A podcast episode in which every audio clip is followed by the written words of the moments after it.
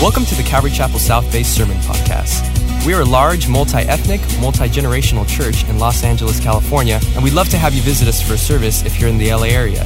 Visit ccsouthbay.org to learn more about us and to find out service times. If you have any questions, shoot us an email at hello at ccsouthbay.org. Enjoy today's sermon, and we hope to see you at church soon.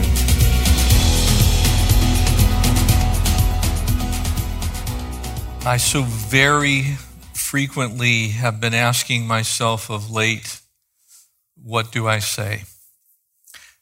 Where, where do we go in times like this? And I want to again take a few minutes uh, to update you and probably to answer the question that some of you have, and some of you have graciously uh, emailed me or texted me or instant messaged me or uh, posted on our Facebook page, and that is why are we not having live services today? And while I addressed this on Thursday, I addressed it in light of what we thought would be the Supreme Court taking up a case from Chula Vista down in near San Diego with a church that had gone to the Supreme Court for an emergency action uh, to see if what was being done to churches was against the First Amendment.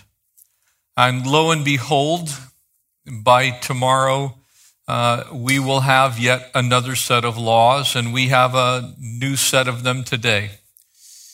And what happened was this the Supreme Court took up the case before them of the South Bay Pentecostal Church in Chula Vista near San Diego, uh, who made a First Amendment case that the church was being discriminated against, and they flatly denied that that was occurring Chief Justice Roberts uh, sided with the more liberal judges on the court, the highest court in our land, and declared that in fact churches are not being discriminated against.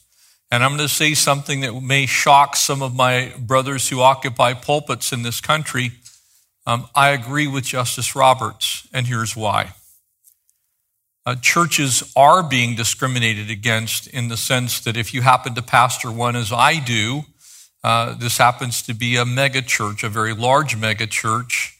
And so we are not allowed to have 25% of our occupancy. We can only have 100. So you might make a case based on the 14th Amendment that the law is not being equally applied to us. But the First Amendment is the right to practice our faith. That is not being abridged. We're doing that right now via the internet. But what Chief Justice Roberts said was this we're also not allowing people to go into a sporting event, a stadium, or a sports arena, or movie theaters, and for a very specific reason. That's because you spend a very long period of time in close proximity to others in those places. And in that way, churches are very similar to a movie theater or to a sports arena or to maybe a dance club or someplace uh, that would be very, very difficult to control uh, the environment. And so when Chief Justice Roberts made that declaration, he also made it the law of the land, at least temporarily. And so that means it is a law. That's the highest court. And so now we have our situation as this our highest court in the land has said we can only have 100 people. And so we are going to embark on doing things that we can do with 100 people or less. Uh, they've said that we need to wear a mask. We're going to do that. They've said that we need to sanitize. We're going to do that. But what we're not going to do is break the law. Because our Bible is very clear, and I turn your attention to Second Thessalonians chapter 1 and verse 7 uh, for the mystery of lawlessness is already at work, only now he who restrains, that he being the Holy Spirit, will do so until he's taken out of the way. And then the lawless one will be revealed. In other words, it's speaking of the Spirit and ultimately the actual Antichrist, that the Antichrist will be the lawless one, the one who doesn't care what anyone thinks, that makes it up as they go and that lawless one, verse 9 says, is according to the working of Satan with all power, signs, and lying wonders. And you might be saying, well, Pastor Jeff, what are you saying? What I'm saying is we only have one system of government. Romans 13 says we're to obey that government, as does 1 Timothy 2, 1 Peter chapter 2, and numerous other passages of Scripture. I have not been given a personal exemption by God to disobey whatever law that I choose to disobey. I've been told to honor them and to pray for them, and that is what we will continue to do in this church. And so I want to say to my brothers in arms, fellow pastors who have chosen this day to knowingly and with complete understanding that you're breaking the law to do so. I have a problem with that, not because some attorney told me that I could, but because my Bible says I can't. And while I honor your decision to do whatever you feel God has called you to do, I have never understood that the Bible is negotiable when it speaks clearly. And I continue to believe that today. And so we will continue to honor the laws of the land. We will continue to do what the Bible plainly declares. We will not look to fringe passages of Scripture because my citizenship is of heaven. And I intend to keep my integrity of the Scriptures. I want to be able to look this congregation in the eye whenever we get back together, which now we are down to just two weeks before this is going to be revised again. And I want to say I did my best to do exactly what Scripture has told me I should do. And I want to ask you some questions. Those of you who are questioning me, questioning why we're doing what we're doing right now, and they're very simple questions. If we break one law, why is it wrong to break another law, irrespective uh, of why you think we should or should not? Why is it that I get to choose which laws I will break and which laws I will follow? My Bible says that I should follow all of them as God has ordained that government, and they are not a threat to me. They were placed there for our good.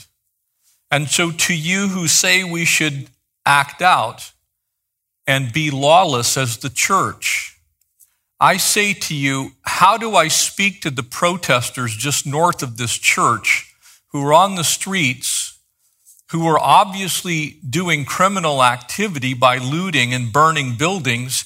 How do I say to them that what they're doing is lawless when I myself turn around and open a church which is clearly also against the law at this moment, that has had its day in court, that was allowed to go to the Supreme Court, and the Supreme Court ruled.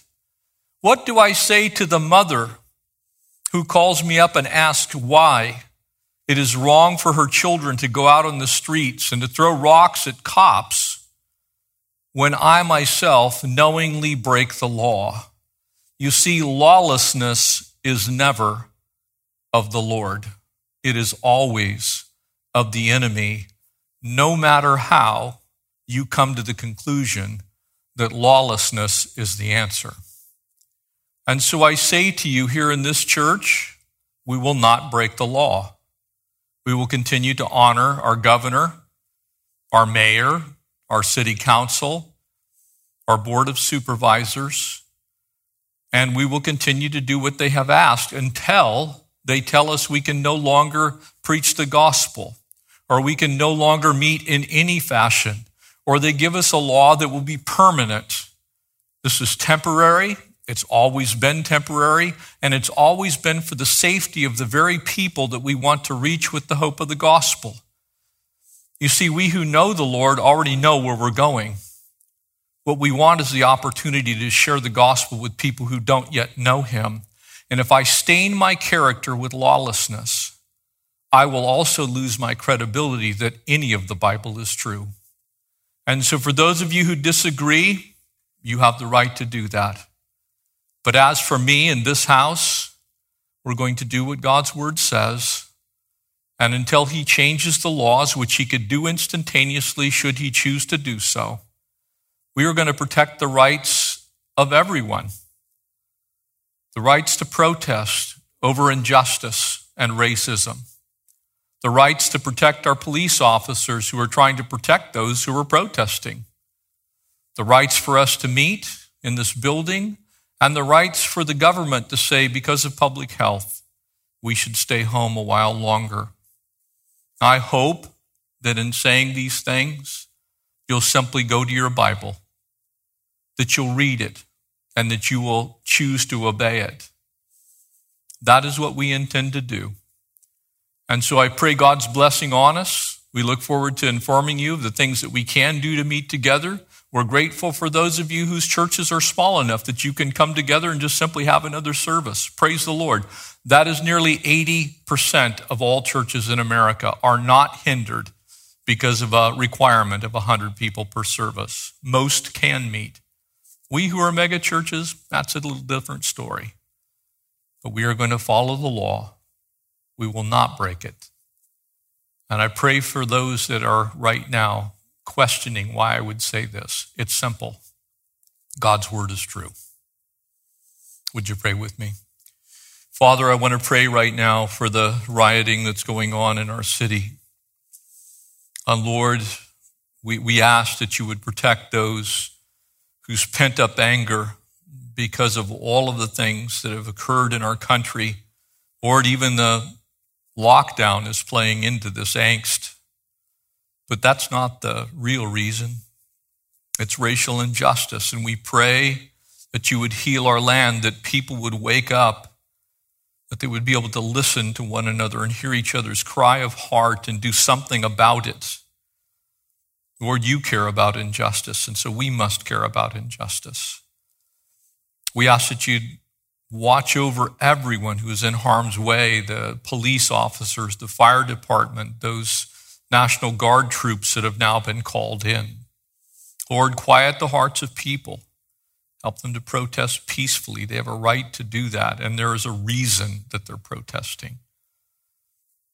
We need to understand in this country that we accomplish nothing with violence, we accomplish nothing with lawlessness. Dr. King understood that.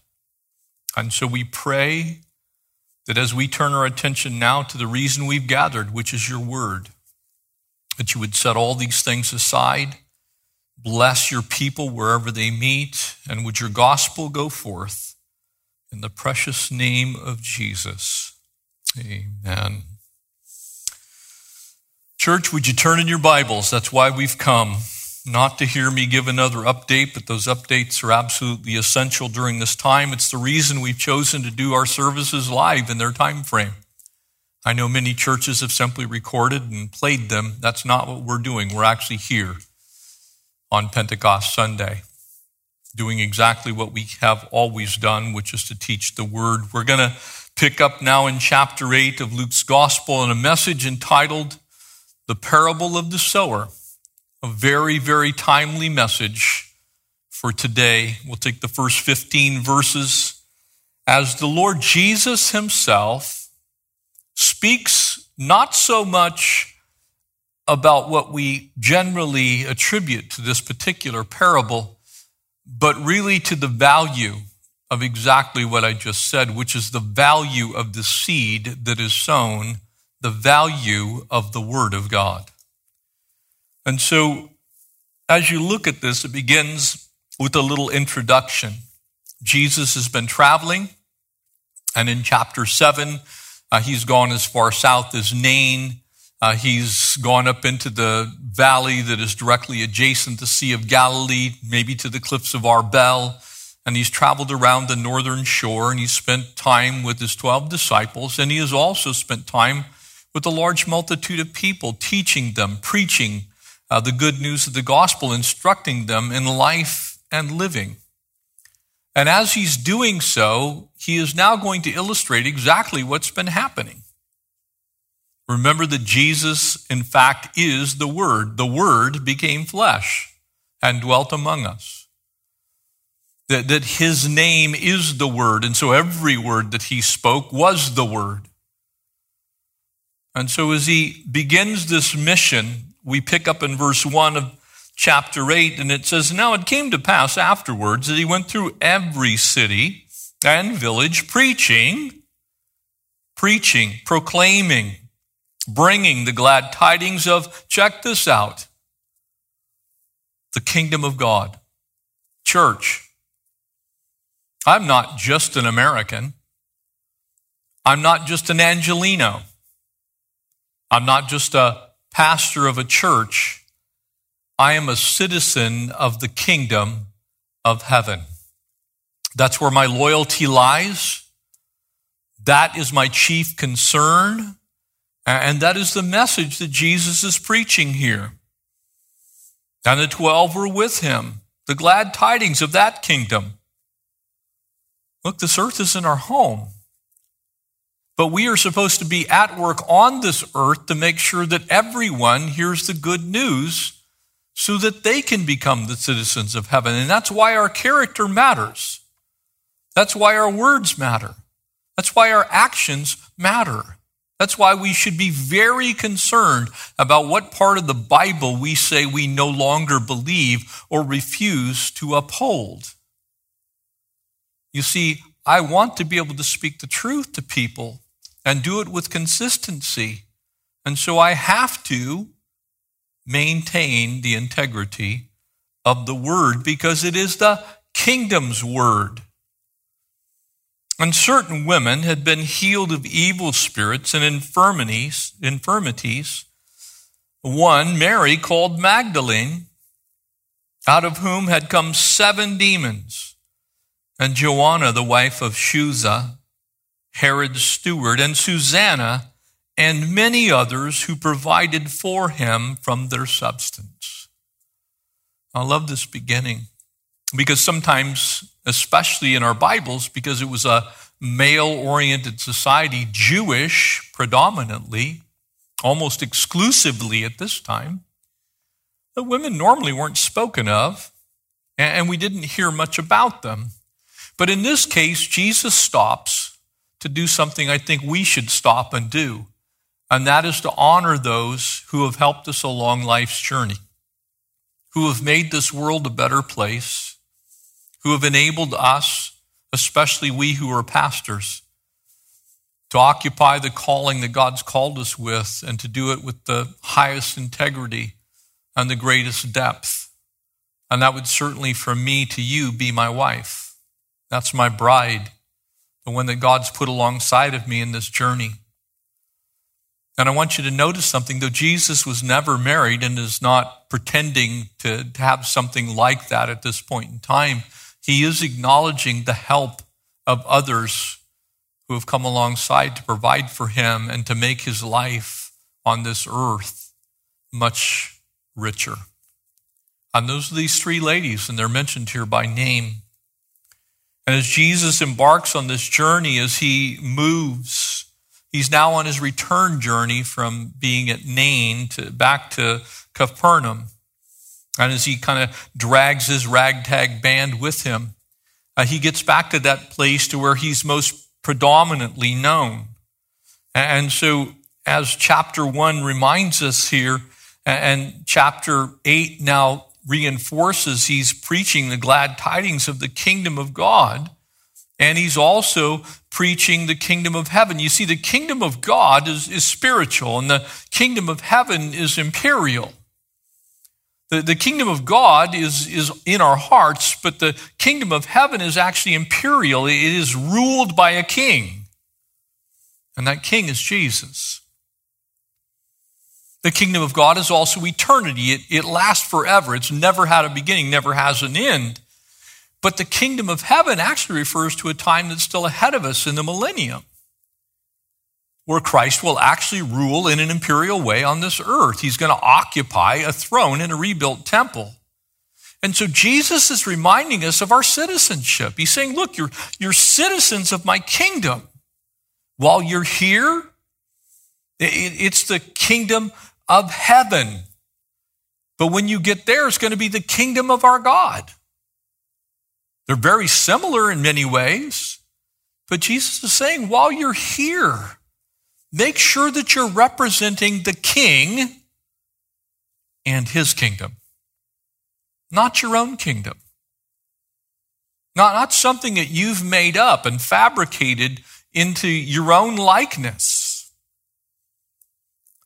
Church, we have an opportunity right now in this time of crisis to be a voice like we have never been before. Are we going to seize that for the king and for his kingdom? Or are we going to be silent? Are we just going to simply try and get by? Are we going to spend our time complaining about what the Supreme Court does or does not do, or our governor does or does not do, or our city council or our, board of supervisors does or does not do, or how long it's going to last? We do not forfeit our citizenship in heaven because of the problems on earth.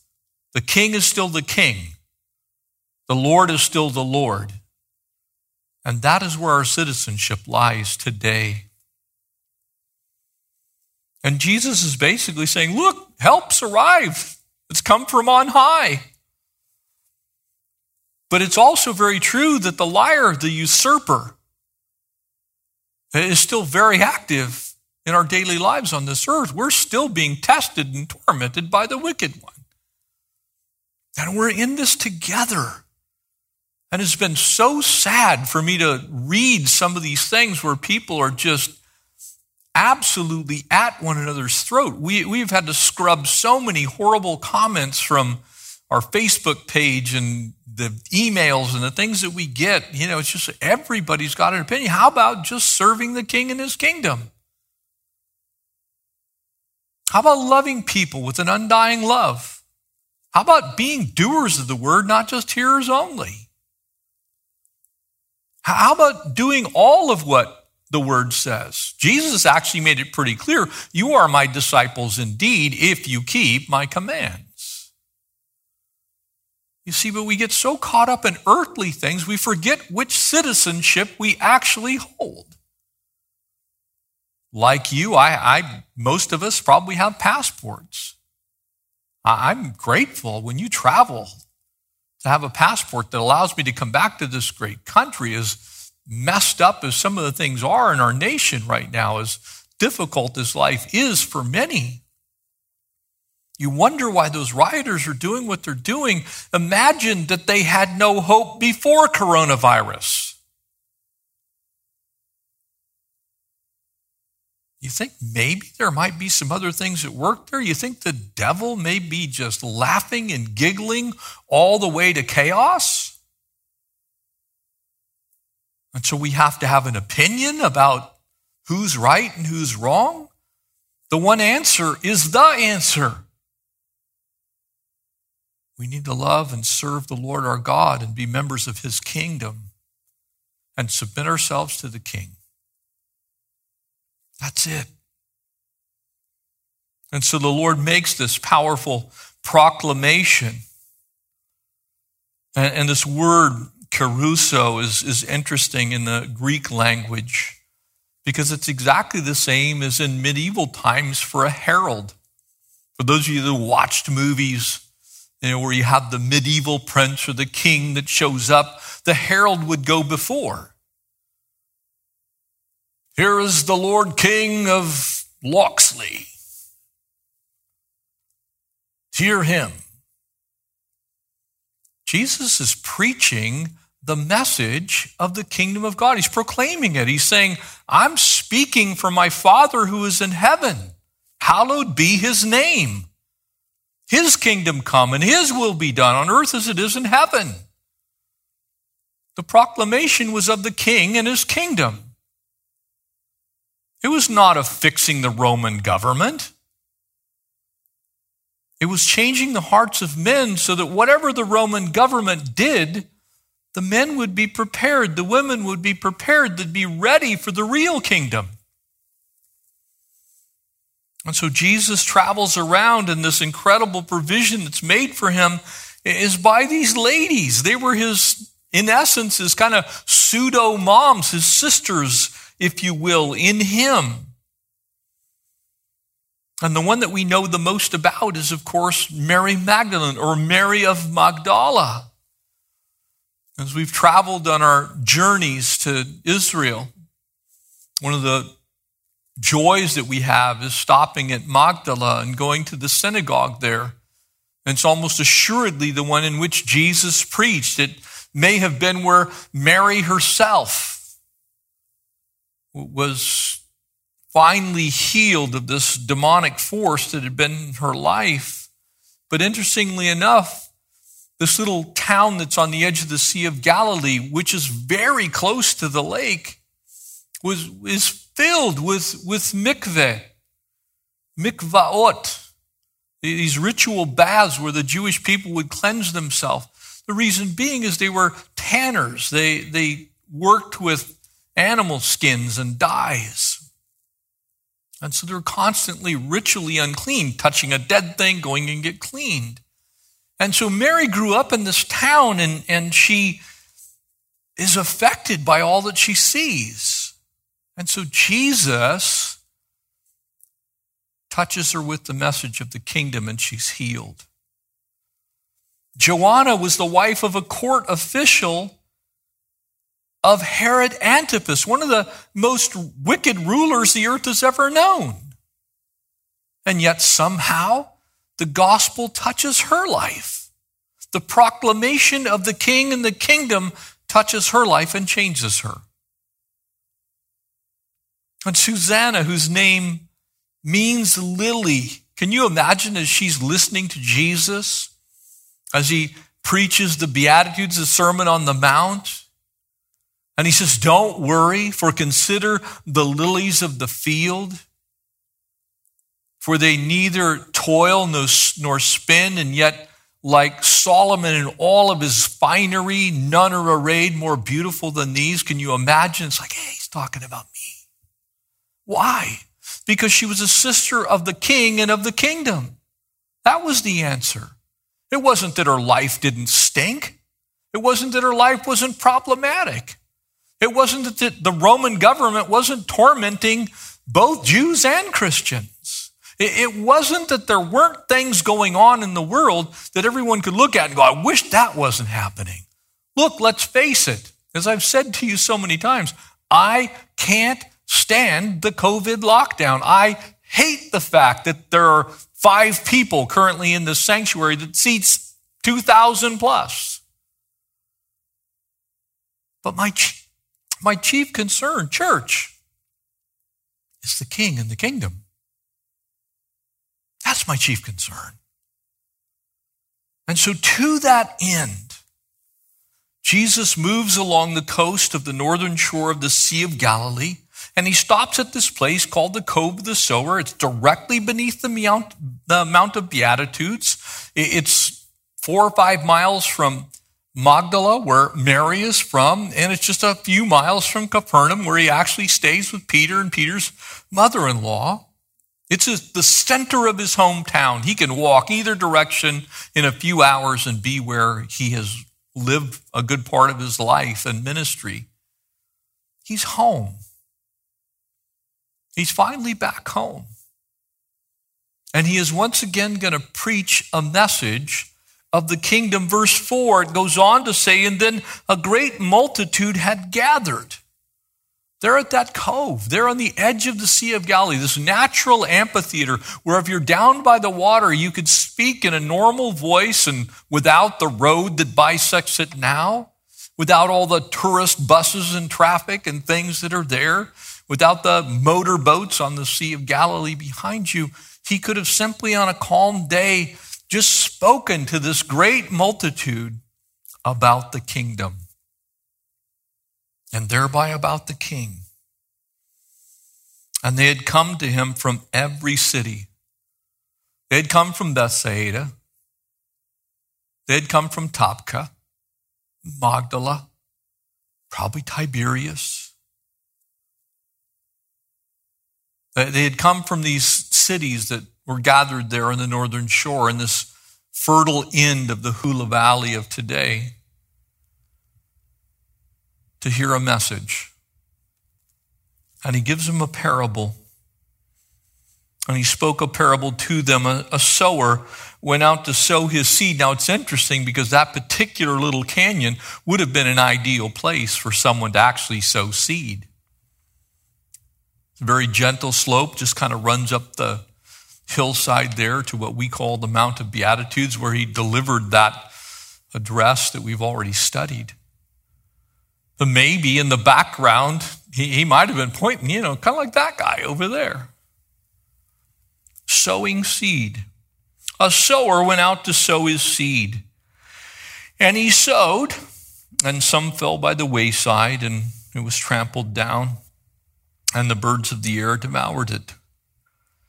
And some fell on rock, not a rock, but on rock. Impregnable, absolute, solid rock. And as soon as it sprang up, it withered away because of the lack of moisture. And some fell among thorns, and the thorns sprang up with it. But others fell on good ground. You see, there are four kinds of soil here, but all of them get exactly the same seed. And the seed that fell on good ground sprang up and yielded a crop 100 fold. In other words, it germinated and then spread a hundredfold. One seed, a hundred plants. And, when he had said these things, he cried, Who has ears to hear? Let him hear. If you've got ears, open them. Now, only Jesus uses this phrase in all of Scripture. And then his disciples ask him, What does this parable mean? They're sitting there. These are the guys that have traveled with Jesus. And they're going, What does this mean? And then he said, To you, that would be the disciples, the crowd's listening though, it has been given to know the mysteries of, check it out, not the decisions of the Supreme Court of the United States, the mysteries of the kingdom of God, not the inner workings of the Roman Empire. The mysteries of the kingdom of God, not how local government works in the Board of Supervisors meeting, the mysteries of the kingdom of God. Not what an attorney says, but what does God say? What does God say? But to the rest, that would be the crowd, it's given in parables. It's like, look, you guys should know this stuff. And to the crowd, I want to get them thinking. I, want them to open their minds. That, seeing they may not see, and hearing they may not understand. Now, look, let's face it. People didn't get everything Jesus said instantaneously. There were some things there that he said to them to get their minds working. Some of you, that's probably going on with you right now. Now, the parable is this. Now, I, I want you to understand something that when Jesus tells you exactly what the parable is, that's what it is. You, you don't have to look for another interpretation. You don't have to extrapolate it. You, you, you don't have to look any further. Biblical hermeneutics would say if the plain sense makes sense, seek no other sense. That, that's what it means. So Jesus interprets this one for us. The seed is the word of the President of the United States. The seed is the word of the Supreme Court. The seed is my personal revelation from Lord, the Lord about what I should do personally. No, the seed is the word of God and contained within it in its most valuable form is the gospel. But it's the word of the Lord. He says the seed is the word of God. By those, the wayside are the ones who hear. The wayside, the edge of the path, the place where there might be some soft ground, might be some hard ground. It's people we might call seekers. People looking for the truth, but they're on their way. They're moving. They're going somewhere. But the seed is the word of God. It's not the word of man. It's not what I think. It's what God has proclaimed. It's the word of the kingdom. It's the word of the Lord the real word of the Lord, the revealed word of the Lord, the things that we can know absolutely this is from God. Other things that sometimes God, I believe, speaks to me, but that doesn't make them the word. That might be a private revelation to me and maybe something God has spoken into my life, but that does not make it the Bible. To do something like that, church, is the same thing that we would look at the Mormon church and say, why would you believe that the living prophet actually speaks for God today? You get the point? The word's the word. We stick to the word. Those by the wayside are the ones who hear and the devil comes and takes away the, no, what does he take away? The word out of their hearts, lest they should believe and be saved. And of course, the focus here is the good news of the gospel. The things that God has revealed about himself that drive people to their knees, that put people in contact with the most holy God. It causes us to understand who the Savior is and why he came. The Word of God is to reveal the plan of God to people. It's His divine revelation to us. Why would we ever mess with the Word of God? Why don't we just do what it says as best as we possibly can?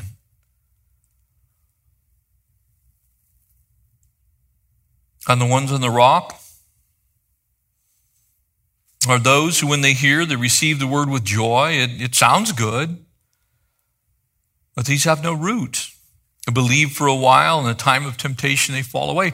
Those are people that I would say are casual in their handling of the Word of God. They, they hear it, they kind of like the message, but when it gets tough, they go, mm, nah, I don't think so. You see, right now, for me personally, let me just be honest. Uh, let me talk to you as a man, a fleshly, prone to sin man, just like everyone who's listening and watching right now. The easiest thing for me to do would be to throw my hands up in the air and say, fine, whatever you guys want, that's what we're going to do. Let's just put 2,000 people back in here for every service and we'll just worry about sorting the details out later. I can't. Why? Because the word has given me clear commands not to disobey the authorities that God's allowed to be over us. Unless we've been asked to not preach the gospel. Unless I've been asked to deny my faith. And for those of you that think Daniel is an argument to this end, that's rubbish. It's not true. Daniel was asked to worship a false God. That's why Daniel was disobedient. I've not been asked to worship a false God, and neither is the church. You can extrapolate all you want out to some infinite detail about how that might be where we're going, but the fact of the matter is that's not even the reason for the COVID lockdown. So please stop and just hear the word of the Lord and do what it says. Don't be a selective hearer. When trouble comes, if you're not a doer of the word, when trouble comes, you may not even listen to the word at all. Now, the ones that fell among the thorns are those when they've heard, they go out and they're choked with cares. And again, make no mistake, this is primarily, in its greatest sense, about the gospel. But the riches, riches and the pleasures of life bring no fruit to maturity. In other words, when you're so concerned about life and living, the things of this earth, when you do not have a kingdom perspective, then you start worrying about money. You start worrying about pleasure. You start worrying about things that are unworthy of the king and his kingdom because there you're not going to need money. Doesn't mean it isn't valuable here. Doesn't mean we should not be concerned to some degree. But our chief concern, our chief worry, is not the cares of this life. It's how am I doing with Jesus? It's how is God working in my life today? Am I bearing fruit for the king, for the kingdom? Is my character intact? But the ones that fell on good ground are those having heard the word with noble and good heart. Noble means praiseworthy. Noble means without any character flaws. Noble means worthy of the king's praise. On a good heart, they keep it and bear fruit with patience. You, you see these four types of soil all get the same seed. And so there are some principles in this parable, and they're very simple to see. The soil is nothing but a picture of the very mobile hearts of man. We're moved so easy at times. Sometimes we look at the, the world and we just go after the world. Sometimes we look at the Lord and say, I want the Lord. We're, we're fickle at times. And I think the Lord is calling the church to be steadfast and immovable, calling the church to do what the church should always do, which is to be people of the word, men and women of the word, people who walk in the word and who do the word, who, who live it out, whose lives are marked by the character of Christ who refuse to do anything that would shame the name of the king or the kingdom. You see, Jesus is now resorting to parables primarily for one reason, in, in my view, and that's to get the people to mine for their own gold.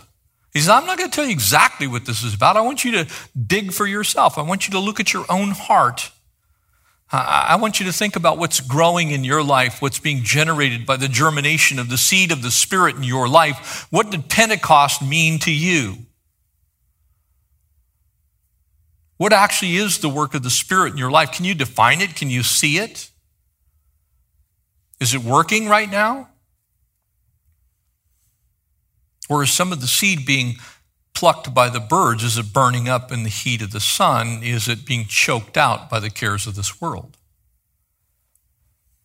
You see, the disciples, no, no doubt, thought, wow, this is great. You know, we're hanging out with the king here. But as he's scattering seed, I think they all had to ask themselves these simple questions Is there some problem with the soil of my life? Is there some problem with the soil in your life? Only you can do something about the soil that is your life.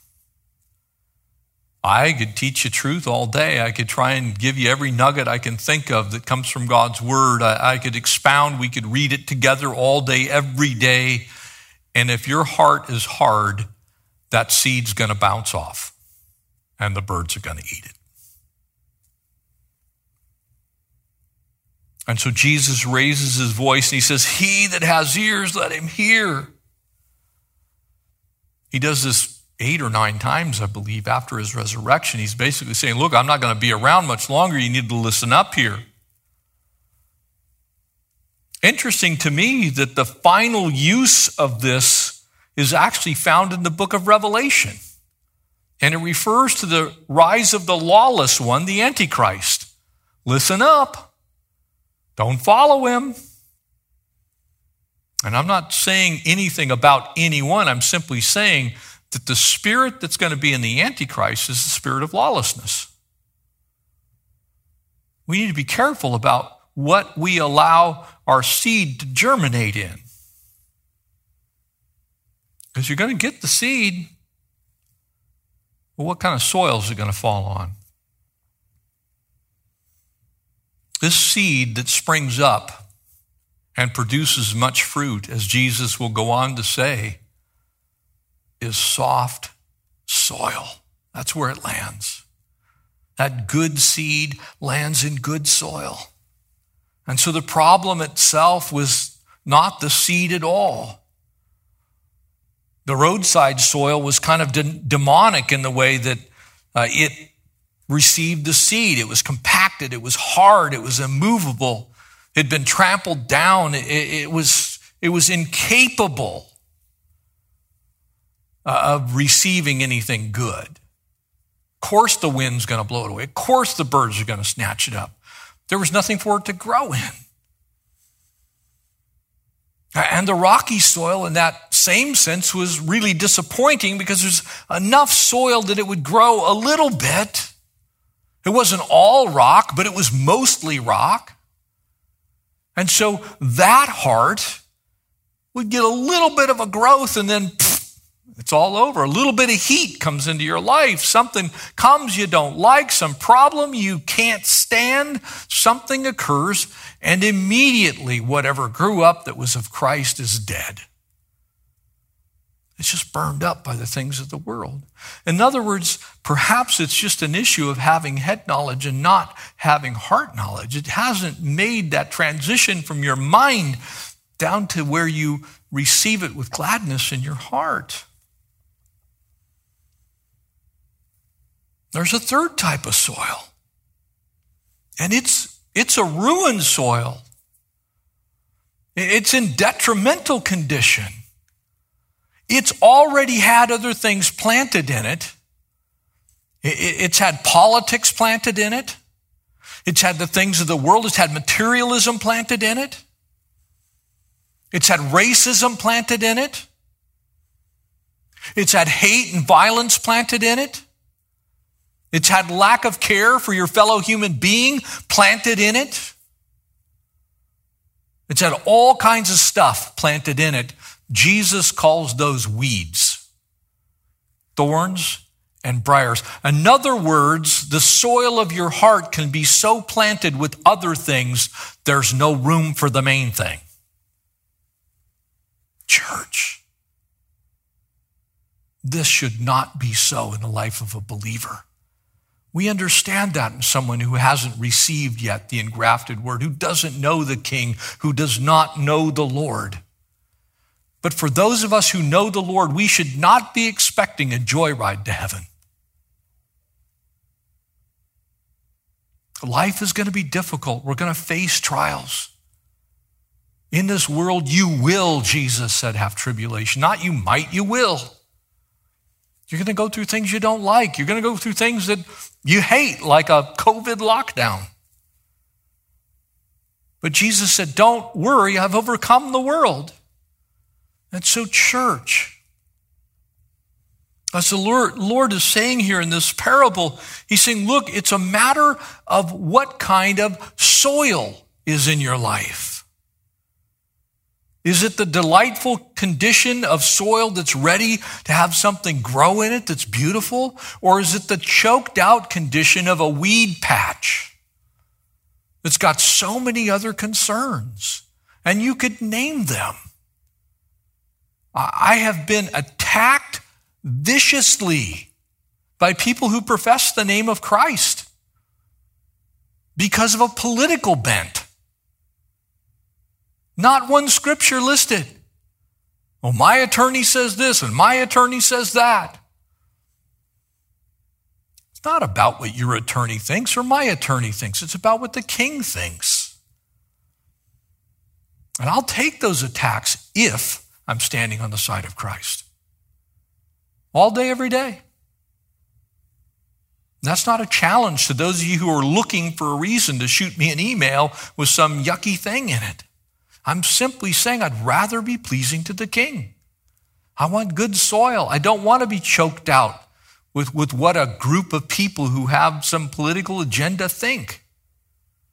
I want to be able to speak the truth and love to anyone. I want to give an answer for the hope that lies within me. I do not want to become a politician.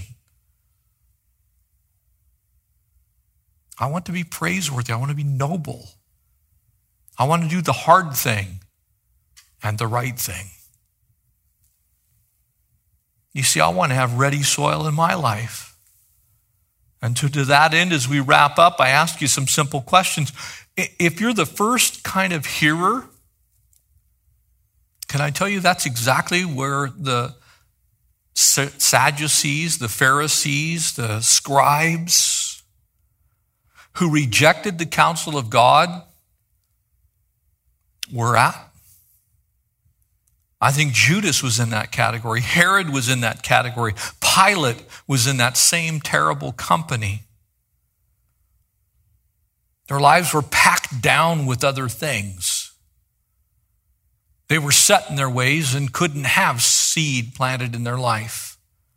And the second kind of hearer might be illustrated by this man Demas, who's in the life of Paul the Apostle and as Paul is in this hour of need, in other words, the going got tough, Demas got going. Just too rocky. Some stuff sprung up. He was okay for a while. But man, it's too hard to follow after this guy. I mean, he actually believes that God's word is true. Or maybe that third kind of hearer might be illustrated in the life of the rich young ruler who was carried away by the things of this life. He was bemoaning what he'd lost. He was complaining about his caviar. He, he was missing his finery.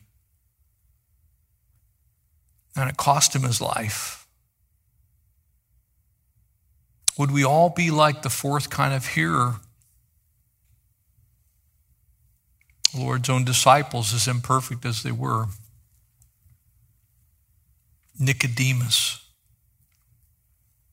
Joseph of Arimathea, Cornelius, in our story, Mary of Magdala and Susanna, Joanna. You see, they didn't have all the answers, but they knew who did. They couldn't articulate the answer to every problem the world had. They didn't have an answer for Rome, but they knew who did. They themselves weren't the seed, but they were ready to receive the seed anytime it was sown because it was the word of God. They knew who had the seed. Church, you and I have control over what kind of soil we are and what we're going to do when seed is thrown our way. We have an opportunity right now to both sow seed to others and to show how that seed should grow in our own lives. And I pray we do. Now is not the time for arguing. Now is not the time for shooting bullets at each other. Now is the time for us to stand on what God's word actually says and do it. Now is the time for us to be compassionate and tender. Now is the time for us to do what God's called us to do, which is to be a light into this world because men still hate darkness and still hate the light and they still love darkness. So don't miss the opportunity. You're going to get chances like you probably haven't had ever in your entire life right now to be a force for good in this world. And I pray you seize on it. That you'd scatter some seed, you'd water some seed, that you'd fertilize some seed, and that you yourself would be a fruitful garden for the King. Amen. Would you pray with me? Father, I pray for those listening wherever they are, on whatever device, uh, in that quiet time in their living room, or maybe a busy time with family, perhaps a lone time in a backyard, or maybe in some faraway place, some country that's war torn and in desperate poverty. We pray for our brother Jorge in El Salvador. They're experiencing flooding and people who have nothing Lord, have lost everything. We pray for those business owners whose businesses who are already struggling are burnt to the ground and looted. We pray for those in the streets whose pain and sorrow has resulted in them, Lord, acting out this way. What is going on in our nation and in our world? We need your word, Lord. We need your kingdom. And we invite you to start with us as your people. Changes from the inside out. Help us to plant good seed on good soil. For you are King and for your kingdom. In Jesus' name. Amen. Thanks for listening, and we hope you were encouraged by today's message. If you have any questions or just want to check us out, make sure to visit us at ccsouthbay.org. God bless you guys, and we'll see you next week.